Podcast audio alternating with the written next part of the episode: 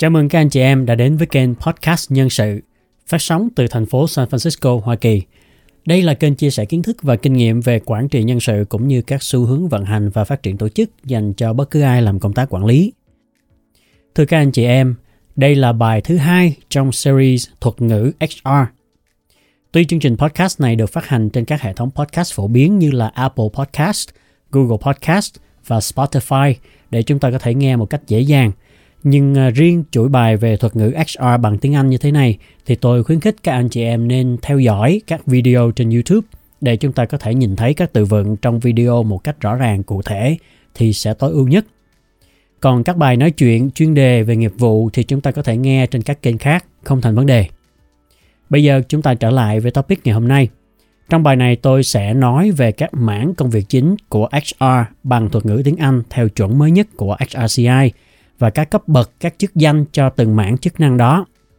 Từ đó các anh chị em có thể biết được là nhìn chung ngành nhân sự của chúng ta được chia ra làm các mảng chính như thế nào, có các chức danh bằng tiếng Anh ra sao và mức lương tại Mỹ là bao nhiêu.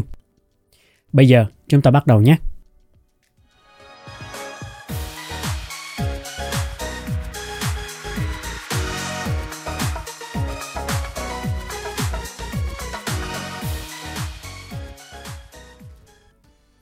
Thưa các anh chị em, theo quan niệm thông thường thì người làm nhân sự chủ yếu là làm công tác quản lý văn phòng, quản lý hồ sơ sổ sách, văn thư, tính bản lương, vân vân. Điều này thật sự không sai vì nó là công việc hàng ngày mà người làm hành chính nhân sự cần đảm trách. Nhưng quan niệm này lại rất là không đầy đủ, nhất là trong bối cảnh ngành nhân sự của chúng ta đang có rất nhiều thay đổi như hiện nay. Như tôi đã trình bày ở bài trước, nhân sự là một mảng rất rộng, có thể bao gồm từ các công việc mang tính chất hành chính mỗi ngày cho tới các trách nhiệm mang tính chất hoạch định chiến lược dài lâu. Vậy thì đối với các quy mô tổ chức khác nhau, họ thường bố trí phòng ban nhân sự như thế nào? Thưa các anh chị em, ở Mỹ, đối với các cơ sở kinh doanh thuộc dạng franchise nhượng quyền, các ờ, công ty nhỏ hay là quy mô gia đình thì nhân viên quản lý thường kiêm nhiệm luôn các chức năng của nhân sự. Ví dụ như là ở các cửa hàng Starbucks hay là McDonald's thì thông thường người manager sẽ làm luôn việc tuyển dụng, tính lương, đào tạo cho nhân viên vân vân. Đôi khi họ có thể outsource một phần việc HR nào đó cho một công ty dịch vụ, giả sử như phần payroll chẳng hạn. Bởi vì à, đối với quy mô tổ chức nhỏ lẻ như vậy thì số lượng công việc của mảng nhân sự cũng thật sự không quá nhiều. Nên à, chỉ cần được đào tạo chung về quản trị kinh doanh thì đa số các nhà quản lý đều có thể xử lý được. Tuy nhiên một khi quy mô công ty lên đến khoảng 50-60 người trở lên thì việc có riêng một bộ phận chuyên về nhân sự là điều cần thiết. Bởi vì khi đó việc kiêm nhiệm sẽ không còn hiệu quả nữa. Thay vào đó chúng ta cần phân chia ra các công việc mang tính chất hành chính thì nên được đảm nhận bởi một nhân viên hay là một bộ phận chuyên về quản trị văn phòng, tức là administrative, với các chức danh như là office assistant hay là administrative manager. Còn các công việc thiên về nhân sự thì cần tuyển ít nhất một người chuyên trách về HR. Tại Mỹ, thông thường tùy vào số lượng nhân viên tại công ty mà chúng ta có thể biết được là mình cần bao nhiêu người làm về nhân sự. Cụ thể, tỷ lệ này thường là hệ có 100 nhân viên thì chúng ta nên có một người làm về nhân sự.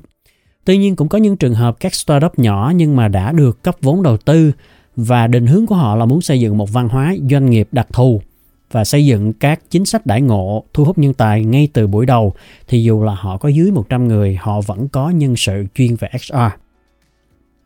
Vậy thì các mảng chức năng của ngành nhân sự tại Mỹ gồm có những gì? Chức danh bằng tiếng Anh của chuyên viên nhân sự từng mảng ra sao và họ được trả một mức lương như thế nào? Chúng ta cùng tìm hiểu nhé.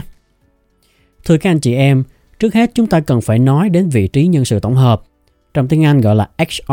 Generalist. Đây là những người thực hiện tất cả các công việc thuộc về HR. Nói chung là một mình cân luôn cả phòng nhân sự. Vị trí này thường có ở các công ty có quy mô nhỏ khi chỉ cần một người làm nhân sự thôi là đủ.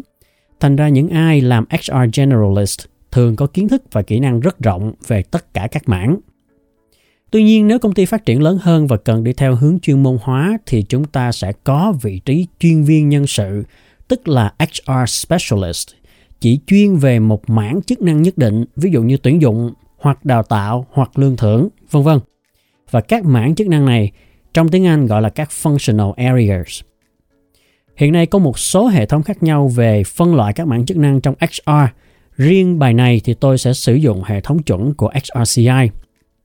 Nếu như các anh chị em có theo dõi bài podcast đầu tiên mà tôi chia sẻ thì à, chúng ta có hai tổ chức uy tín nhất và chuẩn mực nhất về HR đó là SHRM và HRCI. Tất cả các kiến thức mà tôi sử dụng trong các bài podcast của mình đều được đối chiếu và dựa trên kiến thức chuẩn được cung cấp bởi hai tổ chức này. Cụ thể thì trong bài này tôi sẽ trình bày các mảng chức năng nhân sự theo chuẩn của HRCI vì hai lý do sau đây. Thứ nhất là hệ thống phân loại các mảng chức năng của HRCI có phần đơn giản và dễ hiểu hơn của SERM. Thứ hai là do chính bản thân tôi được chứng chỉ SPHR do HRCI cấp, thành ra tôi có đủ nghiệp vụ để trình bày theo hệ thống của HRCI hơn. Nhưng nhìn chung thì à, cả hai hệ thống phân loại của SERM và HRCI cũng bao gồm một lượng nội dung tương đồng với nhau, chỉ khác nhau ở cách phân loại nghiệp vụ thôi. Và khi tôi trình bày thì tôi cũng sẽ đưa ra các thuật ngữ chuẩn hiện nay cho từng mảng bằng tiếng Anh. Vì hiện tại có nhiều thuật ngữ đã thay đổi so với các năm trước, thành ra các anh chị em có thể theo dõi để cập nhật các thuật ngữ mới. Và bây giờ chúng ta sẽ đi vào từng mảng Functional Areas. Thưa các anh chị em, theo HRCI thì ngành nhân sự bao gồm 6 mảng chức năng chính. Tôi à, tổng hợp từ nội dung của chứng chỉ PXR và SPXR thì gồm có 6 mảng như sau. Thứ nhất là mảng quản trị doanh nghiệp, Business Management. Mảng chức năng này của HR chú trọng đến việc làm sao để định hướng và tổ chức các hoạt động nhân sự một cách nhất quán trong bộ máy vận hành của công ty, phù hợp với tầm nhìn tức là vision và sứ mệnh tức là mission của công ty dựa trên các giá trị cốt lõi tức là các core values của tổ chức, phù hợp với quy mô và hỗ trợ cho kế hoạch phát triển của công ty, phù hợp với ngành nghề mà công ty đang hoạt động và một điều quan trọng nữa chính là thực thi đầy đủ các nghĩa vụ mang tính chất pháp lý tại địa phương, vùng miền và quốc gia mà mình đang hoạt động. Đối với những công ty có quy mô nhỏ và chưa có định hướng phát triển phòng ban nhân sự cụ thể thì họ thường chỉ có một nhân viên đảm nhiệm hầu hết tất cả các mảng công việc thuộc về nhân sự, ví dụ như là chức danh HR Coordinator, HR Generalist, tức là nhân sự tổng hợp, mức lương từ khoảng 35.000 đến 50.000 đô một năm – ở các công ty có quy mô lớn hơn, có nhiều chuyên viên cùng làm việc ở các mảng chức năng nhân sự khác nhau, thì người đứng đầu của phòng nhân sự như trưởng phòng nhân sự chẳng hạn, tức là HR Manager, thì sẽ có mức lương từ khoảng 100 cho tới 150.000 đô một năm. Thứ hai là mảng hoạch định nhân sự và tuyển dụng, mà thuật ngữ hiện nay là Talent Planning and Acquisition, chứ không phải chỉ là Recruitment hoặc là Hiring nữa, mà đầy đủ phải là Talent Planning and Acquisition – Mảng này chuyên về các công việc như là lên kế hoạch tuyển dụng, định nguồn ứng viên, các phương pháp tuyển dụng và xây dựng toàn bộ trải nghiệm ứng viên từ khi chúng ta đăng cái thông báo tuyển dụng cho tới khi kết thúc onboarding tức là đào tạo hội nhập. Ở mức độ cao hơn thì phần này bao gồm luôn cả staffing tức là bố trí nhân sự, không chỉ khi công ty cần tuyển thêm người mà còn ngay cả khi công ty thực hiện mua bán sắp nhập, mở rộng hoặc thu hẹp phạm vi hoạt động và khi công ty cần cắt giảm nhân sự. Đặc biệt mảng này ở Mỹ rất chú trọng tới các quy định pháp lý cũng như các đạo luật chống phân biệt đối xử trong tuyển dụng mà bất cứ ai làm công tác nhân sự tại Mỹ cũng đều phải nắm.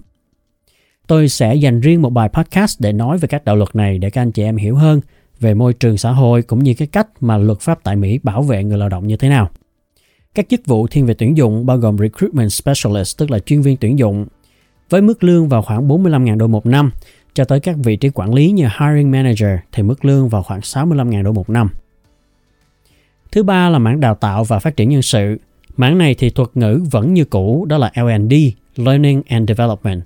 Mảng này tập trung vào thiết kế, tổ chức và đánh giá các chương trình đào tạo để nâng cao tay nghề, kỹ năng và năng suất của nhân viên, đồng thời mang tính định hướng thăng tiến cho nhân viên ở trong vòng đời của họ tại công ty.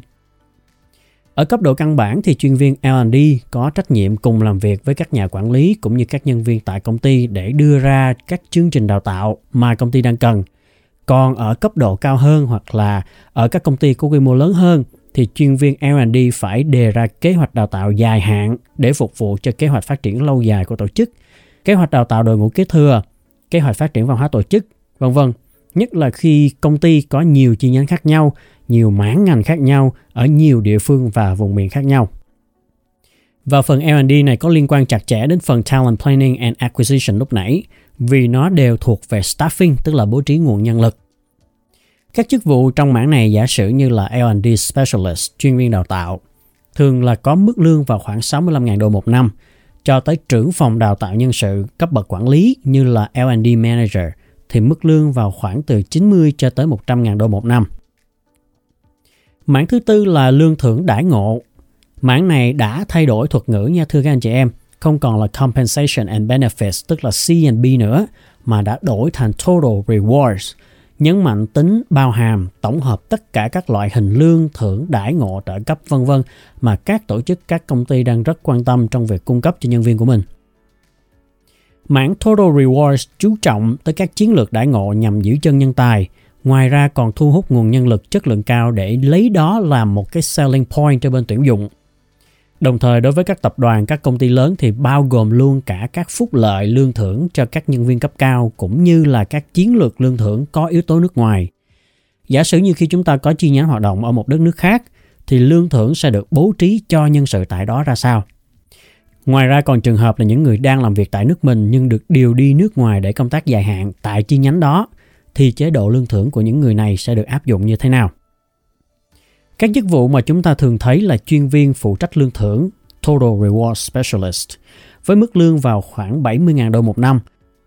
Và cấp độ quản lý tức là Total Rewards Manager thì lương vào tầm khoảng 110 cho đến 130.000 một năm. Kế tiếp là mảng quan hệ lao động và gắn kết nhân viên. Thuật ngữ hiện nay là Labor Relation and Employee Engagement. Đây cũng là một mảng khá quan trọng và có nhiều nội dung mới và tôi sẽ có các bài dành riêng cho từng mảng sau. Nhìn chung thì mảng này sẽ nhấn mạnh vào tất cả các điểm chạm, các touch point trong vòng đời nhân viên tại công ty, trong đó bao gồm đảm bảo tính đa dạng và hòa hợp, tức là diversity and inclusion, các chương trình chăm sóc sức khỏe và an toàn lao động, health and safety, nội quy tổ chức, employee policies, các phương pháp và hình thức kỷ luật lao động, employee discipline, giai đoạn nhân viên rời khỏi công ty, tức là employee separation, và mối liên hệ với công đoàn, tức là Labor Union. Thì tất cả những mảng này theo quy định của chính phủ Hoa Kỳ đều có quy trình làm việc theo đúng pháp luật. Thành ra những ai mà làm về Labor Relation and Employee Engagement thường phải nắm luật rất kỹ để tránh trường hợp vi phạm pháp lý về luật lao động. Đặc biệt là phần Employee Engagement này thường bao gồm luôn việc xây dựng văn hóa tổ chức, Organizational Culture và phần đánh giá hiệu suất nhân viên tức là Performance Evaluation. Thì trong mảng này, các chức vụ entry level từ Labor Relations Specialist hoặc là Employee Relations Specialist, tức là chuyên viên quan hệ lao động, thường có mức lương vào khoảng 65.000 đô một năm, cho tới các cấp độ quản lý, tức là Labor Relations Manager hay là Employee Relations Manager, thì mức lương dao động từ 130.000 cho tới 170.000 đô một năm. Mảng cuối cùng tức là mảng thứ 6 thiên về các cấp độ chức vụ cao hơn của HR và được bao gồm trong chứng chỉ SPXR, đó là lãnh đạo và chiến lược nhân sự, tức là Leadership and Strategy. Trong mảng này, ngoài nghiệp vụ về quản trị nguồn nhân lực thì chúng ta còn cần phải có một nền tảng khá vững về cơ cấu tổ chức, quản trị kinh doanh và các kỹ năng về quản lý lãnh đạo. Mảng này chủ yếu bao gồm các chức vụ từ cấp trung trở lên, nhất là ở các công ty có quy mô vừa và lớn Ví dụ như là các chức vụ như HR Business Partner, HRBP hoặc phó giám đốc hoặc là giám đốc nhân sự, HR Director với mức lương dao động từ 100 cho tới 200 ngàn đô một năm. Và thông thường cao nhất là vị trí VP HR tức là phó chủ tịch chuyên trách nhân sự, Vice President of Human Resources với mức lương từ 200 đến 300 ngàn đô mỗi năm trở lên. Thưa các anh chị em, mức lương mà tôi trình bày trong bài chỉ mang tính chất tham khảo thôi bởi vì ở Mỹ mức lương mỗi chức vụ còn tùy vào từng tiểu bang, từng thành phố mà sẽ có sự dao động khác nhau. Tôi chỉ giới thiệu cho các anh chị em mức lương trung bình trên toàn quốc. Các anh chị em nào quan tâm thì có thể sử dụng các trang chuyên môn như là salary.com, indeed.com hoặc là glassdoor.com để tra cứu thử xem chức vụ tương đương mình đang làm thì ở Mỹ sẽ được trả một mức lương khoảng bao nhiêu, cần những điều kiện gì, job description của họ như thế nào và chắc chắn các anh chị em cũng sẽ tìm thấy được những thông tin rất thú vị. Qua bài này tôi hy vọng các anh chị em đã cập nhật được các thuật ngữ về các mảng chức năng chính của quản trị nhân sự theo chuẩn mới nhất của Mỹ và quốc tế hiện nay. Ngoài ra mình cũng nắm được bức tranh chung về các chức vụ trong từng mảng cũng như là mức lương trung bình mà các chức vụ này thường nhận được ở Mỹ. Trong bài sau tôi sẽ trình bày các thuật ngữ tiếng Anh dùng để chỉ nhân viên trong các trường hợp khác nhau, các bối cảnh khác nhau của nghề nhân sự. Nếu các anh chị em cảm thấy hữu ích thì đừng quên đăng ký kênh và chia sẻ cho bạn bè trong cộng đồng. Rất cảm ơn sự quan tâm theo dõi của các anh chị em. Hẹn gặp lại các anh chị em trong các bài tiếp theo.